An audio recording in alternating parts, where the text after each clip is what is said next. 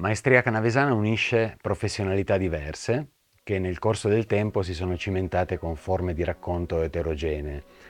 Eh, questo trascorso, diciamo così, si è riversato nelle nostre attività di oggi.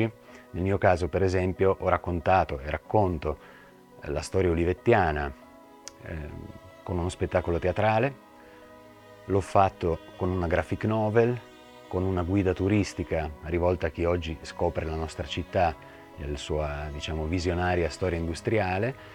Eh, diciamo che questa disinvoltura nel lingua- nell'usare linguaggi diversi eh, fa sì che oggi Maestria Canavesana in effetti produca non solo libri, non solo spettacoli, non solo podcast, ma anche percorsi formativi per professionisti e aziende che intendono lasciarsi ispirare da queste storie che hanno una dimensione locale ma anche globale. In questo senso la, la frase che ci racconta di più è quella dell'antropologo Ernesto De Martino che dice solo chi ha un villaggio nella memoria può vivere un'esperienza cosmopolita.